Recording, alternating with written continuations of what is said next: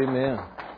Praise the Lord. Well, it's good to be with you again, and uh, we're going to have another wonderful night. I'm going to try to stay back here, and I'm, I'm going to act like that pole doesn't exist.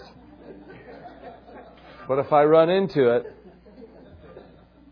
my dad threw me a pass when, when we were playing football outside, and we had a pole that was that big, and it was a light pole. Remember those old light poles? They were this, they were this big, and they had a couple of a little, you know, ends that came out like this. Then you'd have a light there. And he threw me a pass, and I was coming, I was breaking. He threw it. I didn't even see it. I caught that pass, and I'm on my back, seeing stars, feeling like my life is over. And my dad did what he did his whole entire life. Walked to him and said, "Oh, you're fine. Get up." you could never be hurt, you know. In those old days, that's how it was.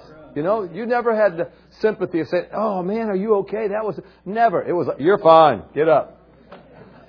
Half dead. Get up. Okay. And we just uh, we minded, you know, because back in those days, you get a belt if you messed up, you know. And, and my dad was a, a disciplinarian. He was a high school principal, so he even went down to the wood shop to uh, put holes in his paddle to just get a little less drag and a little more speed. Amen. So I, I learned the the old fashioned way to when they said jump, you just said how high, right? That'll get you out of a lot of trouble. Praise the Lord. The young folks today, they missed all that fun. Amen. Well, a couple things we've got on the table just to let you know is uh, some of the materials back there. I think I've shared with you enough. I think you know my heart with this. We just bring some of the material in case somebody uh, feels like they'd like to have more of what they're getting. Uh, and then, and, and most of the things back there seem to have the emphasis uh, that uh, of just manifesting God, uh, becoming more aware of God, seeing God, um, and and your faith is always supposed to work with a person, not just with words on on, on a page. That's good too, though. Amen. Amen. Having the Bible, having those scriptures is is good. That'll point you in the right direction. But when Jesus becomes real to you, that's when it just it marries itself. It's, it works. Amen. You know, I didn't marry a love letter. I married a person. Amen. And uh, we got to keep that in mind because that's that's what happened. We came into relationship with Jesus. We didn't come into relationship with His Word, although His Word continues to highlight and, uh, if you will, make beautiful the relationship with Jesus. But we came into relationship with a person. So there's some things back there in case you'd like to know. I know Erin will be back there afterwards. One of the one of the series that we have, we brought a couple of them. It just happens to be a really good one. You know, everything I put out there um, just happens to be like the better sermon that I ever did on that subject. Well, you don't want to put something bad out there, but I mean, as a traveling minister and even as a pastor, you'll preach things over and over again. I mean, I, I remember traveling with Brother Hagin all those years, and uh, and he's you know the morning sessions. He'd say, "Well, take your Bibles out," and we'd be all all twenty of us or so that were in the group be sitting there mouthing what he's getting ready to say, say next and turn in your Bibles to Mark chapter 11. And then he'd, every once in a while, he'd just, just say this, just maybe to make himself feel better, or just to let everybody know.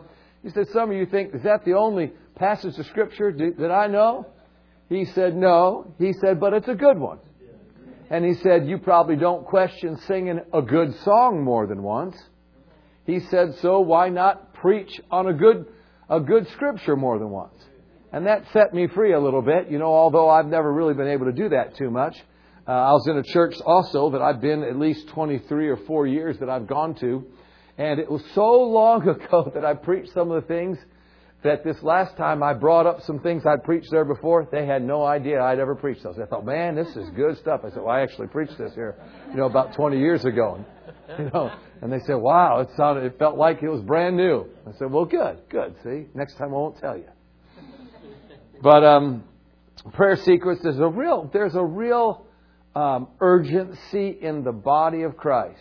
People are praying right now that haven't prayed formally, so to speak, more than just, you know, you know, lay me down to sleep, you know, pray my Lord my soul to keep, you know I mean? I mean, some of those, you know, and praying over our food, but, but people are being called to pray on purpose for our nation, for revival, for the body of Christ, for the will of God to be done. Amen. I know, you know, some people pray in a manner to get com- completely political, but it's always better to pray God's will be done. That's one of the blessings about being filled with the Holy Ghost is when you pray in the Holy Spirit, then you're praying out the perfect will of God. You don't get your own your own bias in there. Amen. And so, uh, but it's interesting. There is a call to prayer right now. I don't know if some of you know this, but um, in fact, I don't even know. Do you remember what it was when we started? Uh, was it at the beginning of the summer?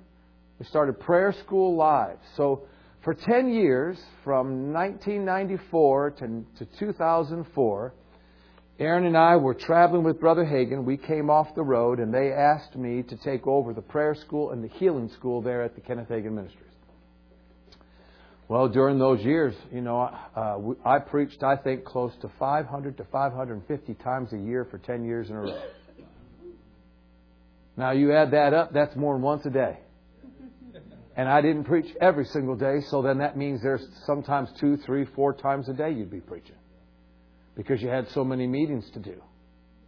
Well, and then preaching on the weekends and all. And so it was a time I didn't realize it, you know, but uh, I learned some things just by preaching so much. I stumbled on things. Wasn't because I was so smart, just because when you do it so much, you start seeing things by the Holy Spirit. Even while you're preaching, He starts giving you a picture of something. And even while you're preaching, you'll read a scripture and then you'll read it preaching this, but the Holy Ghost just showed you this. And then you go back and you study. See, so I, I'm not the type that's your, I don't know how you say it, but I'm not your class A studier where I can just sit there all day and muse over words and just meditate and stuff. No, I, I'd rather pray and get an idea and then the Lord give me an idea, and then I'll go study that idea out and find out it actually was in the Bible. That's always nice. Amen? Is when you find out it's actually in there. Amen.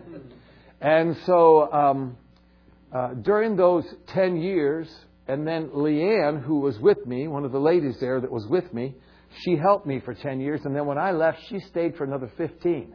God bless her soul. Amen. So she was there for 25 years. I was there for 10 of that 25.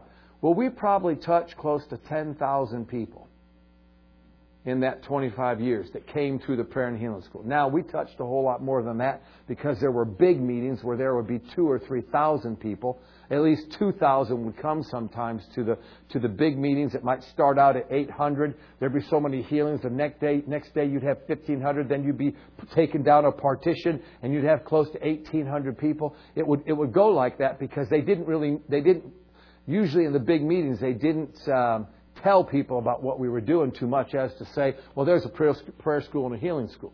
So people didn't really know what it was. Like maybe there's 10 people, you know, on their knees on the ground praying. No, there were like, you know, 1,200 people in there.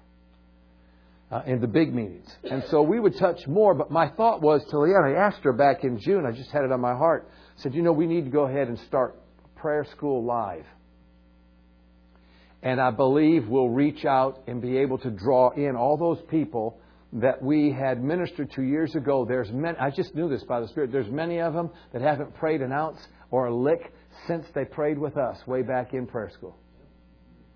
There's many of them that have a call on their life that aren't doing the work or the, the will of God in the ministry, that have just gone down a different path and they feel bad about themselves and they just need to know that they're loved and they need to be called back to a place of prayer. I said, and then besides, the Holy Ghost is wanting us to pray. Pray effectively. Amen. Effectively means you hit the target. That's sure a whole lot better than missing it altogether. Amen. And so we started, and, and my goodness, you know, we've had usually every every week that we pray, we'll have a, a hundred to two hundred people that are live. But then within the course of 24 hours, usually there's a thousand or more that are already tuned into Prayer School Live. So we've started out, we've got a, a decent following but it's just going to get better and better and better. And so that's on Monday night. And if any of you want to join us, not to take you away from anything here in the church, but if you want to join in, it's just an hour. This last time it wasn't even an hour. There'll be times where we'll pray, a great majority of that, and then other times where I may I may minister or preach. Leanne may share some things, you know, for the first half an hour. But all to just get everybody to be effective and together and one. Amen. And so you can get there by going on to prayerschoollive.com and you can put your email address in there and just subscribe, not subscribe, but just sign up, and then we'll send a link to you, and you can get on at 7 o'clock Monday night. Amen. Central Time, 8 o'clock, 8 o'clock Eastern Standard Time. All right? And it's for an hour. So if you'd like to join us, you can. If you join us and it's not your cup of tea, I understand. We're a little bit wild. I mean, I'm in just in my house, she's in her house, and we're just connected by the internet, so I can pray however I want to pray in my house. No, I'm serious. It can get really wild. I mean, the Holy Ghost is having us go crazy prayer, you know. But but that's how it's how it is. The funnest part about praying like this is you don't start praying crazy in your mind. You just start praying and then you start lean over to the Holy Ghost, start praying in other tongues, and you just pray in other tongues like you normally would if you were just by yourself. And then all of a sudden the Holy Ghost starts having you to pray out different kind of languages, different inflections. It can get loud, it can get crazy, it can get militant, it can get just real soft and surreal. It can be a time where you just get real quiet and, and reflect uh, what's going on on the inside. He just takes you down many different ways. And the fun part is you're just following. It's never the same. You never come the next week think, let's duplicate. I don't even remember. I mean, we preach so much anymore. I mean, even Erin's starting to get a little bit of this. Well, she'll say she's not, but I mean, it's like, okay, where are we? Are you getting a little of that? I've always said, when you get up in the middle of the night to go to the bathroom, you can't remember what side of the bed you're on and where the bathroom is because because you don't remember if it was 211 that you're in or 603 that you're in, if it's a Hampton Inn or if it's the Quality Inn, or you don't remember. That's when you need to go home. You've been out too long. And so, so, you know, amen. There's a grace to do it, but, but it's, it's like a horse when it's done its work and it gets to go back to the barn. You can't get back fast enough. Amen. I, I mean, I tell you, pastors have had to put up with me for years. For years. For years. For decades. Having six o'clock flights on Monday morning. And we have to, I get them up at 3.30 in the morning to come pick me up before, drive me an hour to the airport and get on so that I can get back home and have just an extra couple extra hours with the kids, with my wife, because in four days I got to go back out and do it again. Or maybe in three days I got to go out and do it again. So, but praise God, they've been real kind to do it. Another one of the books we've got out there is called um, Living in the, the Miraculous Gospel John. And um, I only make a mention of that because in the day we're living, to begin to refresh your mind to how Jesus did what he did, why he said what he said, and how he got the results he did might be a good refresher for every one of us. It, it's a commentary to the Gospel of John. So you could take four or five verses at a time and just think about them, then you'll have commentary that'll help you to know what Jesus is thinking and why he said what he said. Amen. So that's what that book's about. So as we come into the scriptures, let's go right here where we finished off, John 14, 18 to 20. There's some amazing scriptures here tonight in some different translations that I can't wait to share with you. Because, again, I'm going to state it this way the best I can. Now, there are individuals that will take what I'm saying and say, well, that's actually how I know the Lord.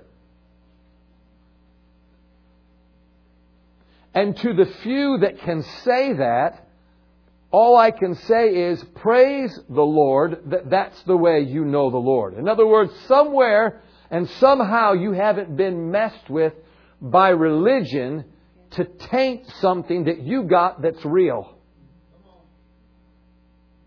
Now, to clarify what I'm talking about is, I was raised, but I found out it's not just me. Many experience this. The greatest majority of people have experienced this.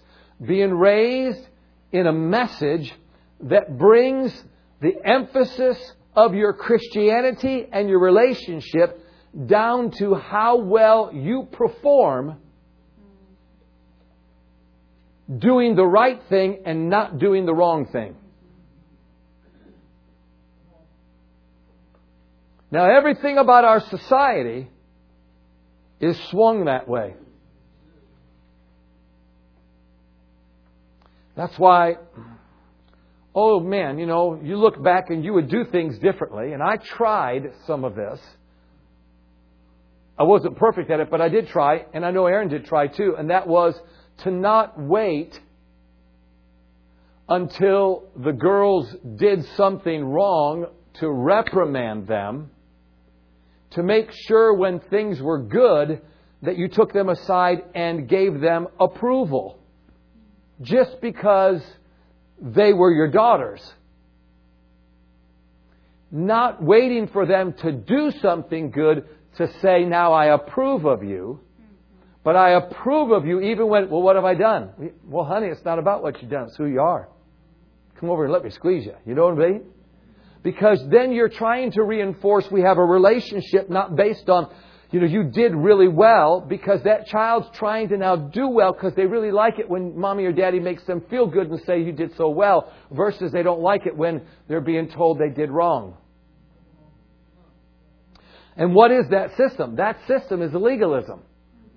And we found out years ago if your child is frustrated, that's because you're always lowering the law on them. No relationship, it's law. If you're frustrated in your relationship with God, that's because you see your relationship with God through the law.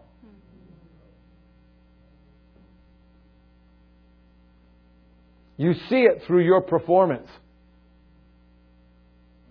Come on, I don't know if you've done this, but most people have. You've messed up and you feel bad. Your heart condemns you. Now God's greater than your heart. What does that mean? Your heart may condemn you, but God's not. Well, why, why, why is He not condemning me? Because He already forgave all your sin. If he has to wait on you to confess every one of your new sins so that he can have a right relationship with you, I am telling you, it is going to be a long and cold winter. Well, I've been confessing. Did you get them all? I think I did. Well, the guy that came to Jesus talking like that found out that Jesus was able to take him to a whole other level. Amen. I've done everything right. Jesus looked him and said, Well, good for you. What about your thought life, pal? What, what do you mean about my thought life? He said, Yeah, if you've already if you've already imagined, you know, adultery, then you've committed it. That man walked away really you know, really sorry. Why? He found out there's a whole lot. In other words, if you come to Jesus based on the law, trying to tell him how perfect you are, he'll be able to find somewhere, somehow, where you've missed it. So if you're waiting on all your forgiveness to make you feel better about your life and your relationship with God, most likely you've missed a bunch.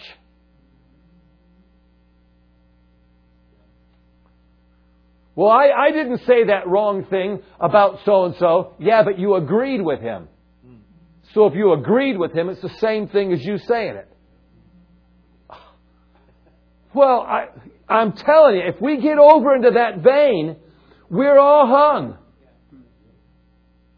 None of us are righteous. No, not one. That's what the scriptures say. Only Jesus could do what we, the whole world couldn't do. Only Jesus could. That's why he did it. He didn't do it for himself. He didn't live perfect for himself, the spotless lamb. He lived perfect for us. so that he could take away every imperfection and trade for us his perfection. He died because of our sin. He was raised because of our justification. Justification means to be made perfect, to be made righteous. What does that mean? Before Jesus could get out of the grave, he had to die for the imperfection of every human being, past, present, and future. That's the all knowing mind of God that knew every sin in the whole universe of every human being that would ever be born. And He died for everyone. And He didn't come out of the grave until they were all gone. That's why your heart may condemn you. You feel bad, but God's not condemning you. But look at how we do. We feel bad, so we feel kind of like I don't want to see that person. I'm looking away. Come on, let me, let me ask you a question. When you were in school, when you were in school and the teacher asked a question you didn't know, were you like, oh, no. What did you do? Because you wanted to let her know, don't call on me. Right? She asked five questions and you didn't know any of them, so you've had your head down for 20 minutes. And she finally asked a question you knew. And what did you do? Because you wanted to let her know, I do know this one. Even our dog that now went to doggy heaven, his name was Mitch. Sometimes he's a little finicky little guy, sneaky. Sometimes he didn't want to go outside because it's cold for his little feet and do his business. So he'd find a place on the floor. And we walk in and we see that, and all of a sudden, Mitch would go like this. And he'd go underneath something like this and he'd just hide. And you say, Mitch, and he'd just get lower to the floor. Mitch, he'd get lower to the floor. And if you caught his eyes, his eyes would just do this. Guilty. Guilty. What happened when he was guilty? Did he want to come up and be petted? No. He thought he was in trouble. And that's what we'll do when we're feeling like that. We'll try to do some extra reading and some extra prayer time. We'll be make sure we're nice to our brother or our sister or mom or dad until we feel a little bit better about our works. Like now, God, I'm feeling better about approaching God. You don't ever need to feel better about approaching God. He made you so perfect and holy you can live there. See, this is the beauty of salvation. Not God just saving you by grace and then you working out your salvation on your own. Working out your salvation is yielding to, submitting to, and embracing that He's actually doing all the work. You know, to, to let someone else do something for you takes faith. Right? It takes a commitment because you want to do it yourself. But you got to trust in them to do it.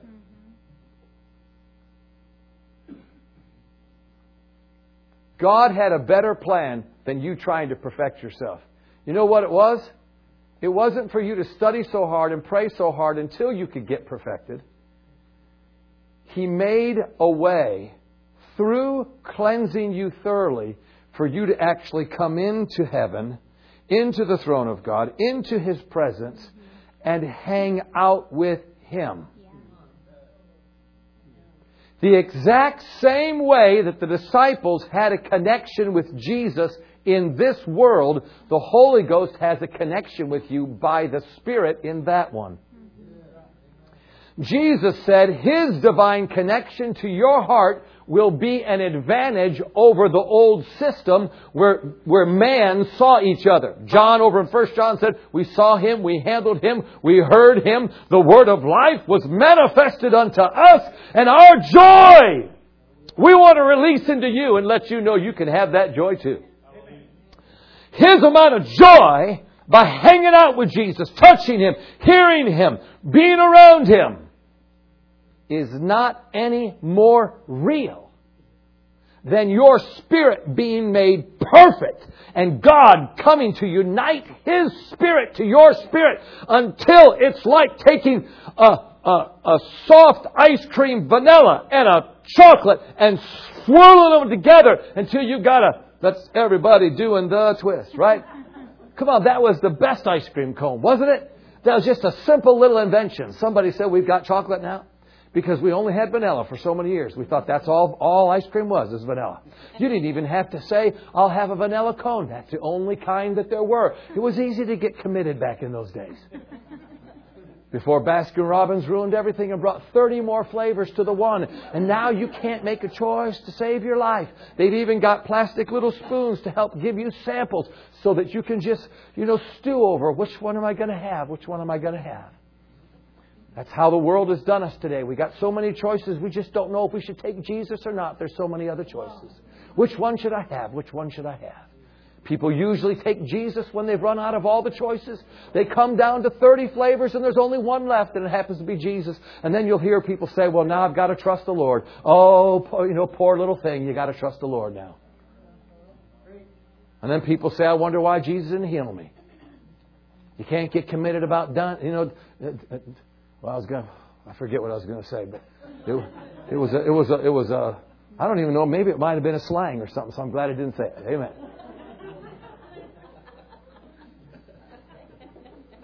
It was diddly um. That's what I was going to say. I didn't cuss. I don't think I cussed. Amen. John chapter 14. I don't think that's a cuss word. Amen. You know, a thousand years ago, our cuss words today weren't their cuss words. Some of you don't know that. You need to do your history. I mean, you know the S word? There's, I'm just a tiny little girl there. She didn't know what I'm talking about. You know, silver or, or spacey, she could say. You know, but no, the S word. You know that we don't say. Do you know? Do you know where that came from? You do your history. Back back in the colonial days, when when they were discovering America, and they got down into South South Carolina. It's all because of you. The S word. It's all because of you. How come? Because the soil changed from being black to red. And they couldn't grow things very well with all the clay. So they brought shiploads of manure in gunny sacks, burlap bags, over to America, whole shiploads of it. But they kept losing their ships. And they didn't know how come we're losing our ships. They thought the pirates got it. Maybe there were some trade winds or something that took them to a different place than they were trying to go. And, and what they found out was, is having all that manure in a, in, in a burlap bag sitting on the bottom of the ship with salt water coming in created methane gas. When they'd light the galley to go ahead and make some food, boom, they'd blow their ships up. Well, shoot, we got to put up with this red clay. Someone came up with the idea, no, you can do it. How are we going to do it? Just put them in, store them high in transit. They put them up in the rafters instead of down there on the store high in transit.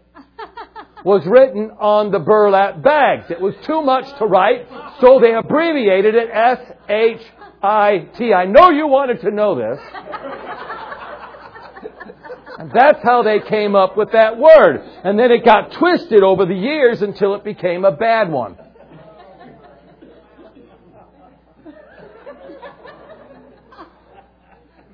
I feel like I've really helped you tonight. Praise the Lord. I've at least given you something to have a conversation about. Because I know many of you are going to take this and say, I learned something at church tonight. Where'd you learn it from? Don't tell them you learned it at church. Just say, I learned something today. Which church did you learn it at? That one down on that? Well, amen. Okay. John chapter 14. Let's read this again, 18 to 20 in the message. I will not leave you orphaned. I'm coming back in just a little while. The world will no longer see me, but you're going to see me because I am alive and you're about to come alive. What I'm getting ready to read you is, is to prove to you that what we talked about last night, that Jesus lived out of a very tangible relationship with His Father. He didn't have a concept of his Father. He spent time with him. Now, to give you an idea, you could go over to Luke chapter 9, and of course the other Gospels also have this account, but of Jesus on what we call the Mount of Transfiguration. You say, what is that? Well, that's a mountain that Jesus went up to pray at. That wasn't the only mountain. It wasn't like there was only one place he could pray. Amen. You can pray anywhere you're at because God's everywhere. you can find him. The reason why this case is special, because Jesus went often to a solitary place to pray. Solitary meaning it was just him and God. But this time he took some people with him, which means what? The story of what went on in his private time is now going to be revealed. So this is not an isolated case just because there's only one place to find it. It's how Jesus prayed to the Father. In fact, I'll tell you what, real quickly, let's go over there, Luke chapter 9. We'll come back to John chapter 4, Luke chapter 9.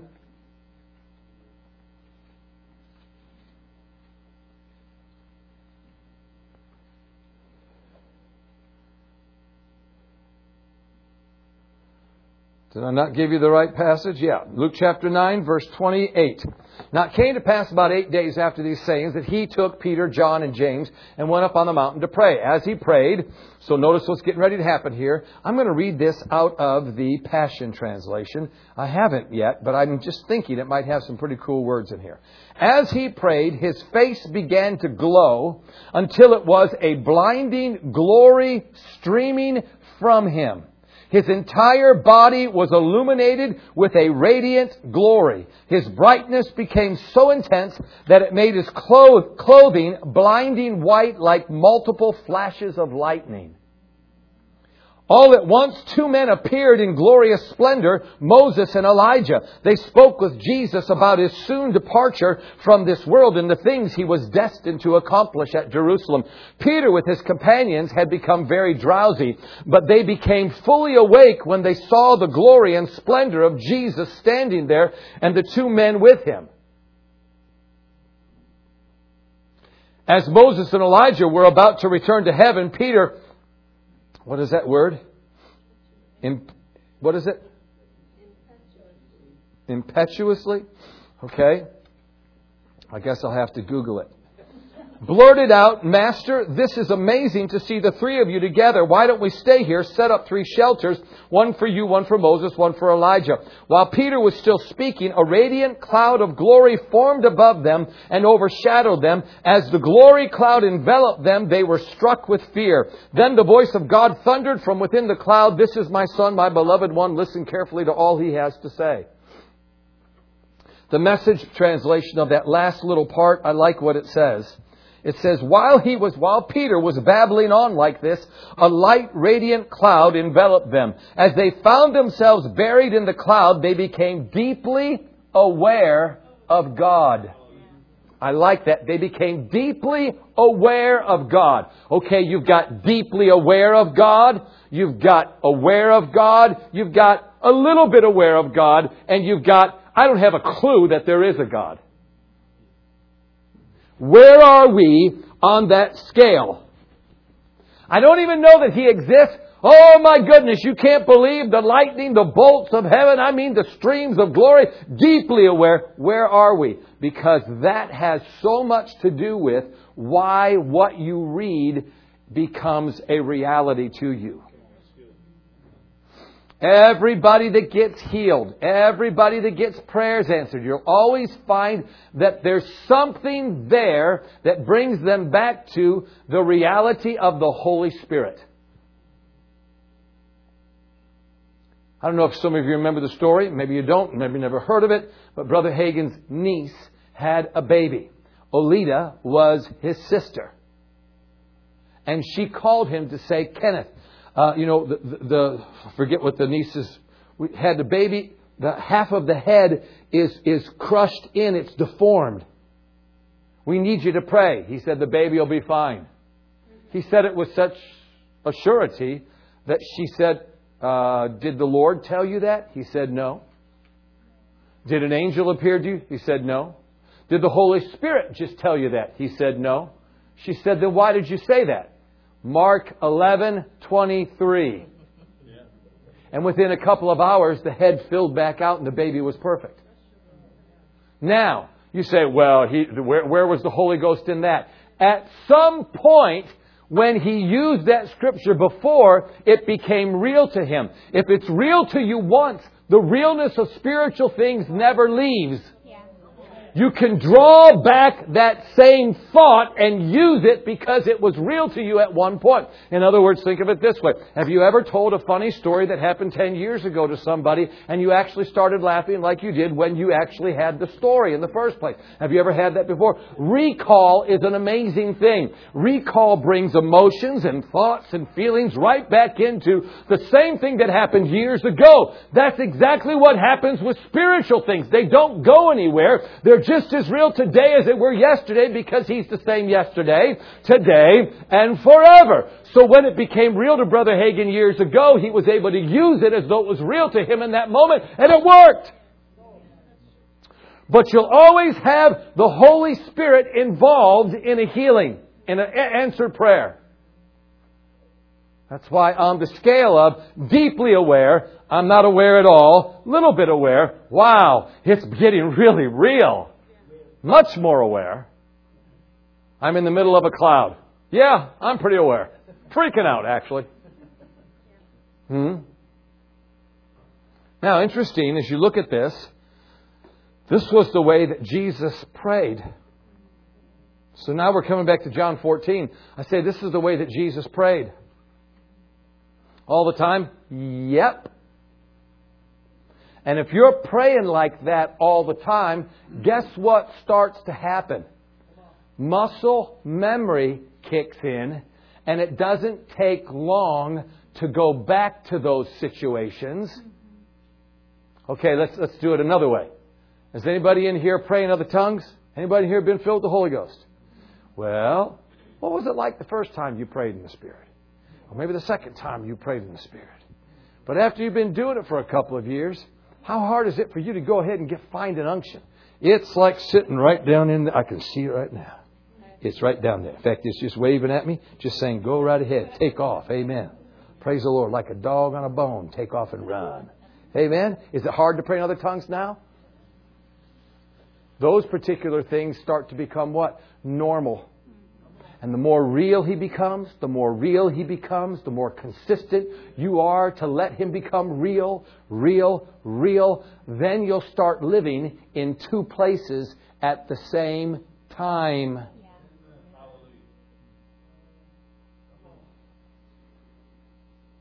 You're aware of this world, but you're also aware of, aware of that one.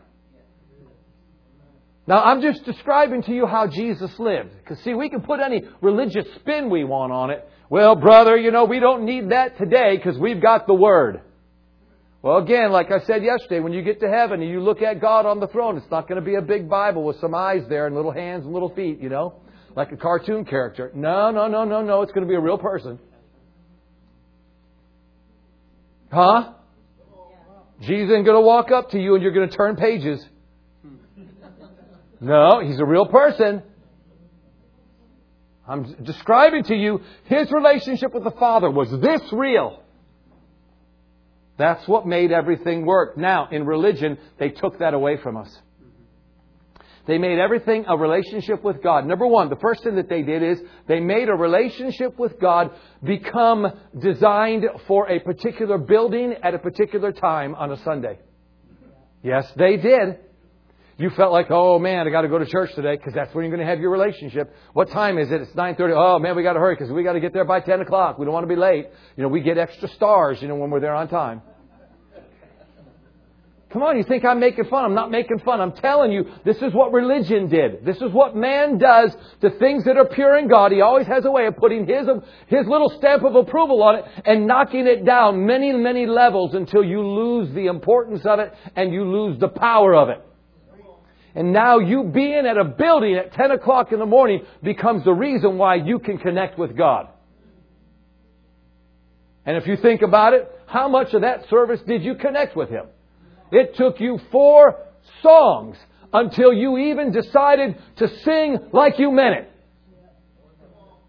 This is the day, this is the day that the Lord has made, that the Lord has made. And also your wife goes, honey, will you say, all right, we will rejoice, we will rejoice and be glad. It took you, and you're not, still not in. You're just mad now because you actually have to sing it. Four stanzas later, you actually said, This is the day, this is the day that the Lord, my God, took you four songs to get that crust off of you that you've been wearing all week long. Just so you could lift your hands. But then here's the bad part. By the time you walk through those sanctuary doors, because that's where everything's at. Huh? That's where, yes, yes, the foyer is a place where we have fun. The sanctuary, it's like cold buckets of water poured down your back. I know that. It took me 23 years of my Baptist church to figure out we could have had revival if we just had church in the foyer.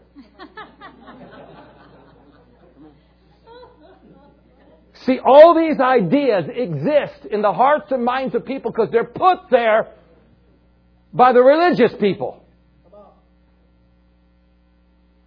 And it becomes a part of your relationship to Him and it has nothing to do with it.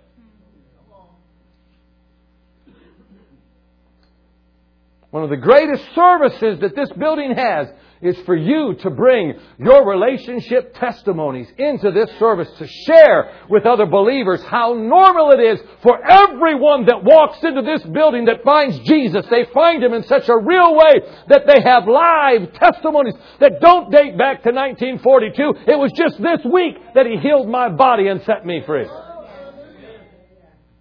Healed my body, told me to run on. Amen. So praise the Lord. A hand, praise God, and a side.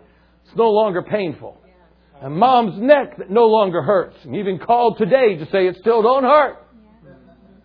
You almost want to say, Mom, did you think it was? Jesus always does a good job, doesn't do a half job. He's the author and the what? The finisher of my faith.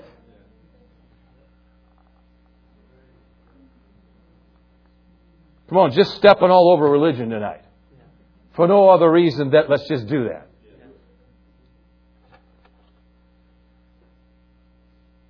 Hallelujah. All right, let's get get these thoughts out, and we can we can be done just a little bit. It says, "Because you're going to come," said, I'm, "Because I am alive, you're about to come alive." John 14, 18 to 20 in the message. At that moment, you will ab- you will know absolutely that I am in my Father and you are in me and I am in you. So notice he said, you're about to come alive. That's the born again experience. That's Jesus telling Nicodemus, you must be born again. When you accept the Lord Jesus and His wonderful salvation for you, an amazing miracle takes place that your spirit man is jerked right out of the kingdom of darkness and placed right into the kingdom of the Son of His love in whom you have redemption. Praise the Lord. In other words, instantaneously, God cleans up your spirit and makes you a brand new species of being. He annihilates the old nature of sin, and inside of your spirit, you become so pure, so perfect, so holy, so like Jesus that the Holy Spirit now jumps inside of your body and becomes merged to your spirit man so that you are one with God. If you want to find Jesus, you've got to look inside of me. If you want to find me, you've got to look inside of Jesus. We are one and the same. And to the degree that I know that I'm one and the same with Him, that's when He starts to become real. We used to sing that little song, He's real, real. Jesus is real to me. Oh, yeah. He gives me the victory, and I could never doubt Him, and I can't live without Him, and that is why I love Him so, because He's real to me. Well, He's real, real. And we used to sing that and sing that and sing that in prayer school until the students start running and shouting because you start getting all over them. You'd start feeling them. You'd start seeing them. You'd start hearing them because He is real. We're not pulling up some, something that's not real into our imagination. We're literally revealing our imagination to something that exists and has been real from the foundation of the world. It's not Christian science. This isn't just mind over matter. Hallelujah. What did I do? Did something to my. Now it's all small. Amen. I like these things. You make them as big as you want. You know, the fonts and stuff, make as big as you want. All right. It goes on to say, at that moment, at the moment you come alive, it says that you will know with absoluteness. Absolutely, you will experience Him. And this is what happens when you experience Him absolutely. You know that you're, that I'm in the Father, and you're in me, and I am in you. That's what Jesus said. In other words, you will know God just stepped inside of my life. He's living inside of my spirit. He's walking around inside of my blue jeans using my size nine and a half shoes. Woo! Hallelujah. But the still translation said of Galatians 2, verse 20, it said, I've died and now I'm enjoying my second existence, which is simply Jesus using my body. Woo! Jesus is using my body. Hallelujah. Was Jesus' body sick? No. So thank God my body's not sick. Could Jesus stretch out his hand and heal the leper? Yes. So I can stretch out my hand and he's in my hand and heal the leper. Open the blind eye. Hallelujah. All of a sudden life raises itself to a whole other level. Doesn't it? Look at what the Amplified said of verse 21 of, of, John 14. The person who has my commands and keeps them is the one who really loves me. And whoever really loves me will be loved by my Father. And I too will love him. Notice what it says. I too will love him and will show, in parenthesis it says, reveal and manifest myself to him. I will let myself be clearly seen by him and make myself real to him. Now see, I gotta read that about ten more times, even though I only read it once more, but I gotta take it home and read it ten more times until he becomes that real. I will let myself be clearly seen by him and make myself real to him. I'm just reading to you what actually should be. That's normal.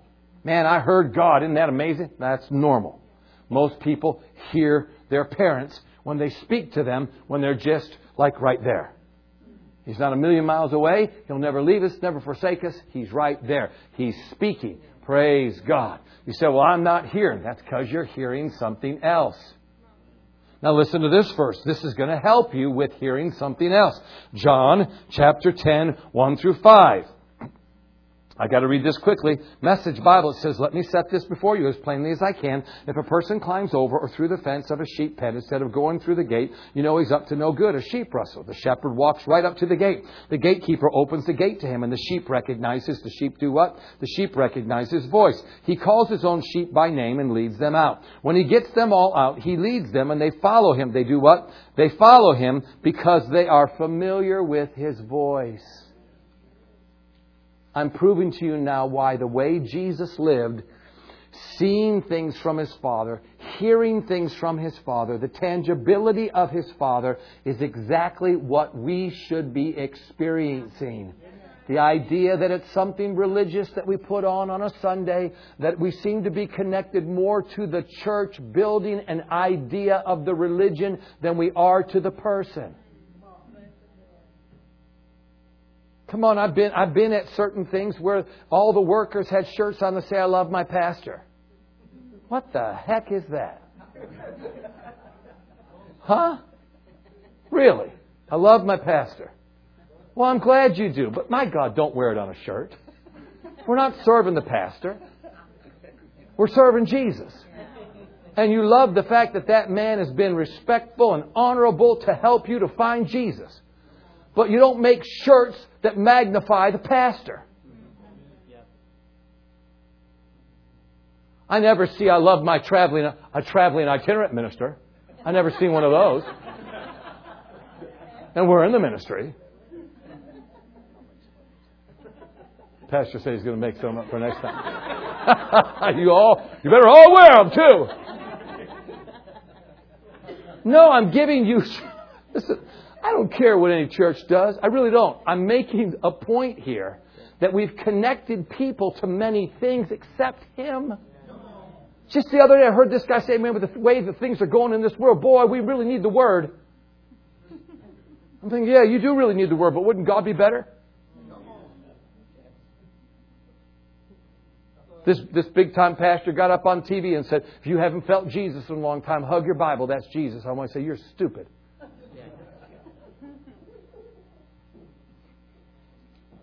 Now we know He's one with the Word. I'm not trying to take that away from it. But again, this particular spin we put on it has magnified the scriptures above the fact that He's real. I know that we magnify His Word. I get that. I'm not taking anything away. The Spirit and the Word ought to agree. Listen, have, have you ever. You know the word leverage? Leverage is very important. Sometimes, if you're working with something that's bigger than you, you need to get in a position where you can get some leverage because you don't have the weight yourself to lift something. You get some leverage and you can use that leverage to your advantage and actually make something move. Sometimes if people in a ditch on this side, you can't get them out by just being in the middle of the road. You don't have enough leverage.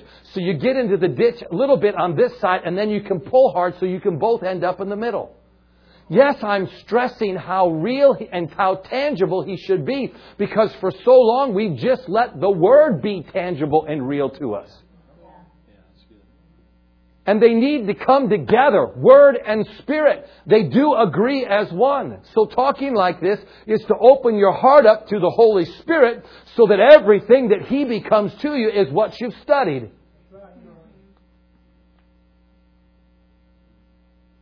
Come on, I'm not backpedaling.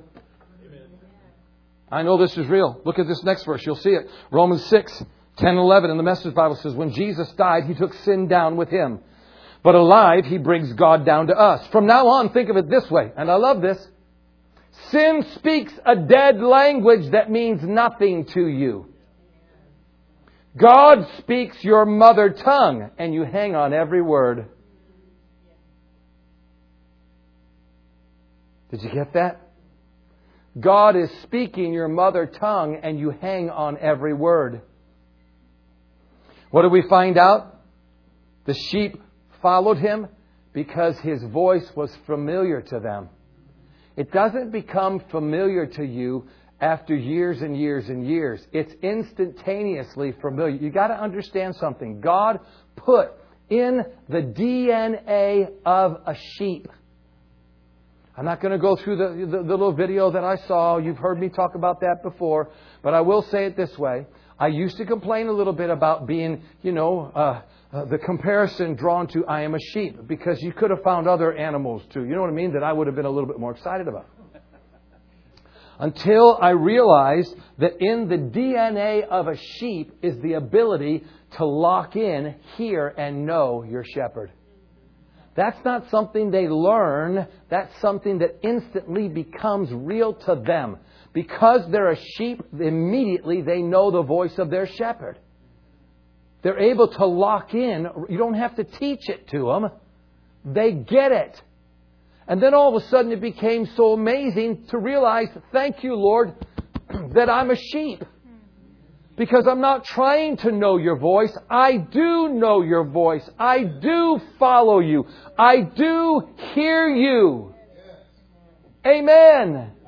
You're my mother tongue. What does that mean? When I go to other nations, I was in Bogota just a couple, just a month and a half ago. And when you go to another nation, you got an interpreter. Well, I don't usually wait until he's done saying everything to say something to the people. How come? Because they can't understand me in the first place. I just got to give him enough time to say what he heard me say. While he's still talking, I begin to say my next statement, and his ear is able to hear it, and then he speaks it. You say, but you're overlapping each other. They're not listening to me. If you've not been in another country, hearing people speak a language you don't know, and all of a sudden you hear, wow, look at these boots, they're on sale, and you go, oh my gosh, where, there's an American, where are they, where are they? And then you look and then you find them. Why? Because in the middle of hearing nothing but gibberish to you, where you turned your ear off to all of it because none of it makes sense, right out there. I mean, not louder than anybody, the same level, but you immediately hear your language. Sin speaks a dead language and it means nothing to you. God speaks your mother tongue and you hang on every word. That's fabulous. That's for every one of us. Romans 622, look at this. But now that you've found that you don't have to listen to sin tell you what to do and discovered the delight of listening to God tell you what to do, wow, what a surprise. A whole, healed, put together life right now with more and more life on the way. Work hard for sin your whole life and your pension is death. But God's gift is real life, eternal life, delivered by Jesus our Master. The delight of listening to God telling you what to do. Wow, what a surprise. I'm trying to make my point. What we're talking about is, is, imitating the life of Jesus, where a tangible relationship of hearing God and seeing God and working with God. And of course, because we have the Word of God, it all works together as one. It's not something you'll have to work on. It's something that He put inside of you the moment you were born again. Wow, that's good. Proverbs 3, 5, and 6 in the message. Look at this. Trust God from the bottom of your heart. Don't try to figure everything out with your mind, with your own, uh, on your own or with your mind, as the King James would say. What people have done is tried to trust God with all their mind and then not lean their heart to Him. But no, we trust Him what? With our heart. We don't try to figure everything out on our own. Listen to what this says. Listen for God's voice in everything you do, everywhere you go. He's the one who'll keep you on track. Wait a, wait a minute. Listen to God's voice in everything you do, everywhere you go. If you're going to listen to God everywhere you go, then He has to go with you everywhere you go. If you're going to listen to God in everything that you do, then He has to actually be available and participating in everything you do while you do it to be able to listen to His voice. So what does this seem to be indicating to me? It seems to indicate that God's going to be with you all the time, every day, and He's going to be participating in everything you do. And if you'll allow Him to be a participant in everything you do, by inviting Him to be a part of everything you do, you will not only enjoy hearing Him, but seeing Him participate. And when God participates, you always have things like, you cannot believe what happened today. That's what you'll say. Somebody say, well, that sounds like a coincidence to me. And you'll say, no, that wasn't a coincidence. That was God. That was His grace. That was the influence of God upon my life. Not because I deserve it by what I've done, but because I deserve it because of what He did. Hallelujah. Boy, that's exciting. Everything I do, everything I say, everywhere I go, listen for God. Why? Because He's right there. Now, I'm going to give you some different translations, and this is where we'll stop. But Romans chapter 7 and verse 6. Romans 7, you know, is that chapter. People struggled over that chapter. I don't know what the struggle is. But you know, Paul in there is trying to help everybody recognize that, you know, when you're married to the law, then you're bound to the law. Just like when we're married to a spouse, we are bound to that spouse. Now, if one of the partners died, then you would be loosed from that contract. And Paul takes that thought that is very easy to understand and he relates it to the law. He said Jesus fulfilled the law and he died. When he died, you died. And when you died, you died to the law. Since it's been fulfilled and since you died to the law, you're no longer under the shackles of the law, which is your ability to hang out with Jesus has to do with whether or not you can perfectly keep the law in every jot and every tittle. In other words, cross every T, dot every I, and then you can walk into the throne of God because you're perfect. That's the law for you. But since Jesus died, we died with him. We are free from the law. Because Paul went on to say, when you're not free from the law, it is a bummer, man. I mean, I wake up and I try to do the right thing, and the moment I try to do the right thing, shoot, I do the wrong thing. And then I try not to do the wrong thing, and you know what? I did the wrong thing. Woe is me! The harder I try to do the right thing, the less I do the right thing, the harder I try not to do the wrong thing, the more I do it. Is there anybody that can help me? Give a guy a break! And he went on to say, well, there is someone, his name is Jesus, and he did it. My God, he did it. He hung on the cross, he took my sin, he rose again, he raised me up, I'm in union with him, and therefore, verse, chapter 8, verse 1, therefore there is no condemnation to those that are in Christ Jesus. My whole life as a young man, as a kid who read the Bible constantly and saw in Romans 8 1 that there was no condemnation, I longed for the day that I could say, I was not condemned. Because in my Bible it said, therefore, there is now no condemnation to those that are in Christ Jesus who walk not according to the flesh, but walk in the Spirit. And I wanted so badly to not have condemnation. But I knew it was almost impossible. Because it said if I walk in the flesh, I deserve the condemnation. But if you walk in the Spirit, you can be free from it. And then one day I found out that that wasn't even in the original text. Some little scribe read, There is no condemnation when you're in Christ. Period. Exclamation point. And he thought to himself, Well, that's way too good. We got we got to leave a little bit of a thumb on their head. We got to leave a little bit of a sting in their backside to remind them do right, get right. Do wrong, get wrong. So he added to those that walk in the Spirit and not in the flesh. Tripped me up my whole life until I found out one day God didn't write that part. He just wrote the first part.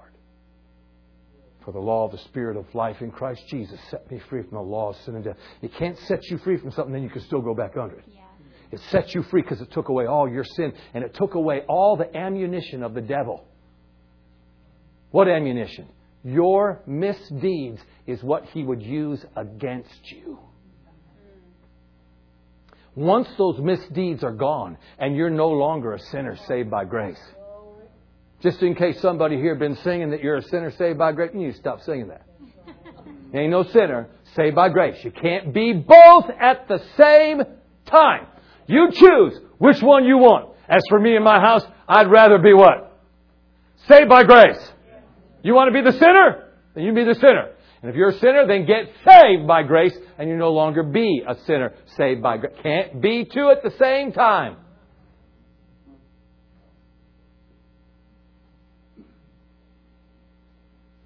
So, this is what Paul said. Listen to this. If this isn't the life that we want, I'm going to read to you something from the life of Paul. Listen to this, and then I'll get back to Romans 7. I'm in Romans 6, verse 1. It says, uh, so then, what do we do? Keep on sinning so God can keep on forgiving? I should hope not. If I've left the country where sin is sovereign, how can we still live in our old house there? Or didn't you realize we packed up and left there for good? That's what happened in baptism. When we went under the water, we left the old country of sin behind. When we came up out of the water, we entered into a new country of grace, a new life in a new land. He went on to say, each of us is raised into a light filled world by our Father so that we can see where we're going in our new grace sovereign country. What's he talking about, people? He's talking about this wide open, spacious life on the other side of the cross. If it's a wide open, spacious life, what does that tell you? A wide open life is different from a very confined life. If it's very spacious, then the other life has what? No, no room to move. Everything that you did is under the microscope of whether it was right or whether it was wrong. When Jesus fulfilled that and removed that life and got rid of that life, now it's not about you being under any microscope at all. Yeah, but I got to do right. No, no, no. Doing right comes from believing right. And believing right is what causes Him to become real so that a person is speaking to you and you're recognizing Him. And when you hang out with somebody that has the ability to change your bad morals into good morals, that's what allows him to perfect, listen, perfect that which concerns him. He not only wants to save you by grace, he wants to perfect you by grace. Yeah. This is the gospel of too good to be true good news.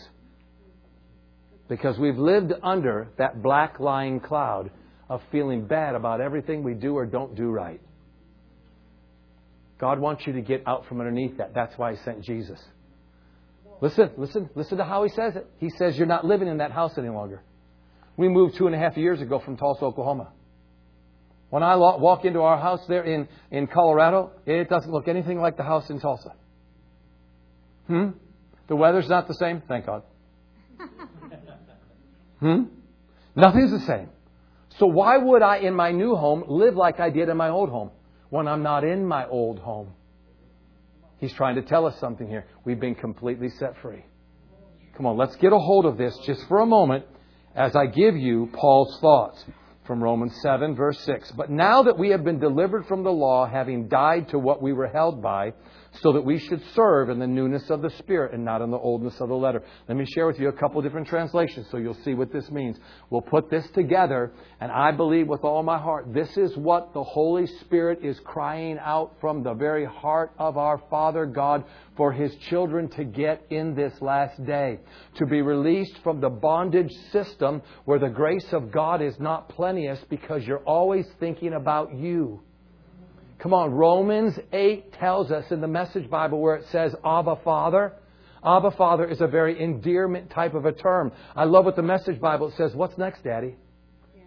That's what we're getting to. That's the life of the Christian. What's next, Daddy? What do you mean? Daddy and I have been hanging out together and the coolest things have been happening today and you can't believe it and people look at you and say, I don't even know if I can believe that. Because all kinds of things that people call miracles are normal for somebody that hangs out with the miracle God.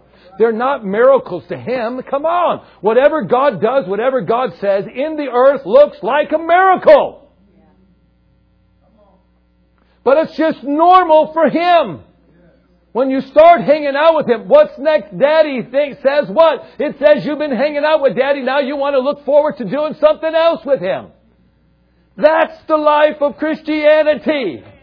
It doesn't mean we can't read our Bible. Thank God we don't have to. We get to. It doesn't mean we, we, we can't pray in other tongues. Thank God we don't have to. We get to. Same thing with confessing the Word. We get to confess the Word. The words are spirit and they are life. Why would you not want to speak those words versus all the other words like store high in transit? Huh?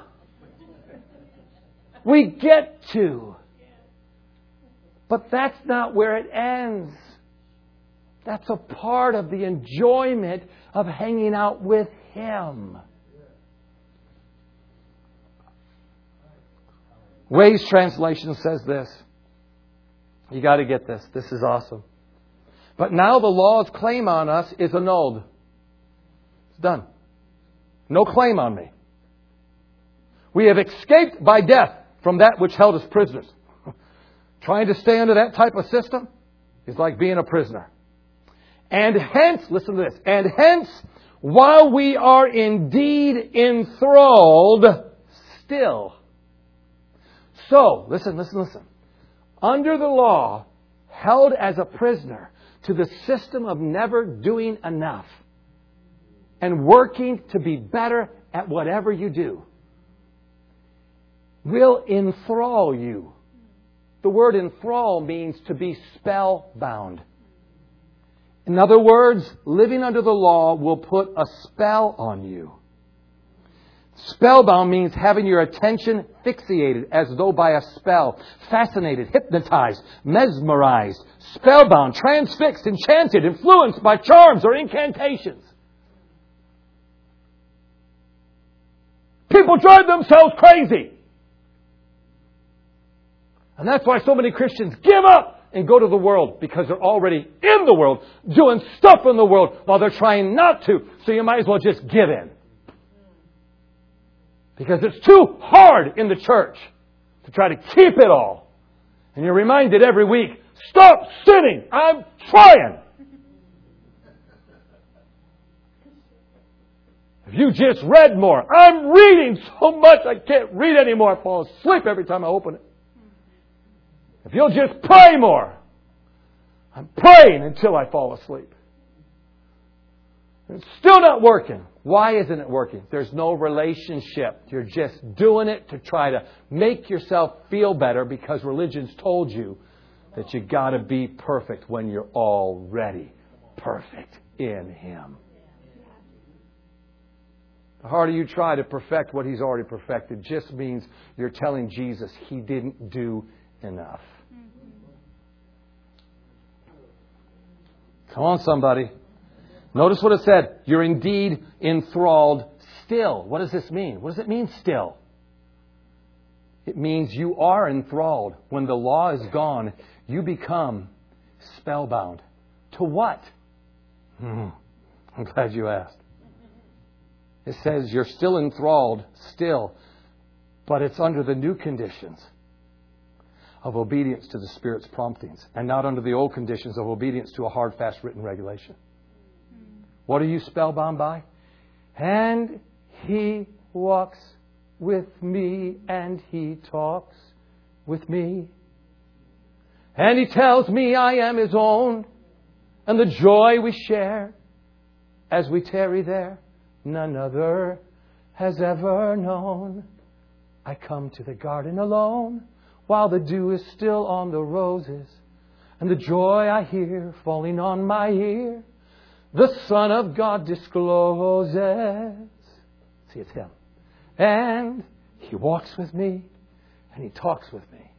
And He tells me I am His own, and the joy we share as we tarry there, none other has ever known. And you get into a spell. People say, Man, you look so happy. I am, man. I'm just hanging out with Jesus. Yeah, no, me, me too. Me, me too, man. Yeah, we too. Uh, we're hanging out with Jesus. You got testimonies? No, I don't have testimonies. What do you mean about hanging out with Jesus? I'm trying to do better. I'm going to church. You'll hear it all the time. I made four in a row. Got a star. Huh?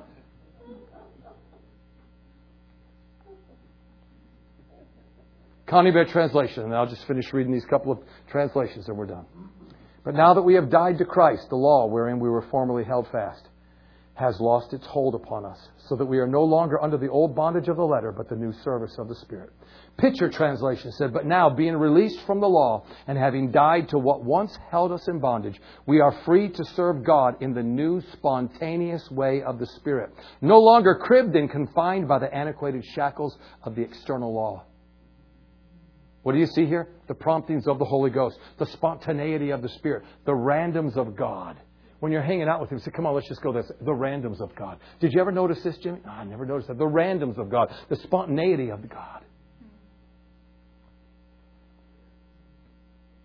And then this is really good. The last one I'll read is Carpenter Translation. But now all that is ended. You are discharged. The law has no hold on you. You died to it. You are free men. Now you are sons of the Spirit. Your obedience comes welling up from the depths of your nature. Not from reading something on a code written down, making you feel like I've got a list of the things that I need to do. Listen, all, all our lives, you know, the Ten Commandments seem to be the sign for Christianity. No, Jesus pretty much fulfilled that. Now it's what? Hanging out with the Holy Ghost. And when you hang out with Him, will you fulfill the Ten Commandments? Absolutely. Now, you hang out with love, you won't do wrong for a neighbor. You wouldn't even have to be told. It comes welling up from the depths of your nature. Listen to this. Inexhaustible. So when you're hanging out with Him, you don't get exhausted. Got a two week revival. Shoot, what did I do? I feel punished. Oh my God. I've got to go to church every night.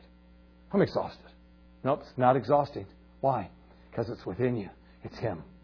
Exhaust, inexhaustible. Better and better all the time.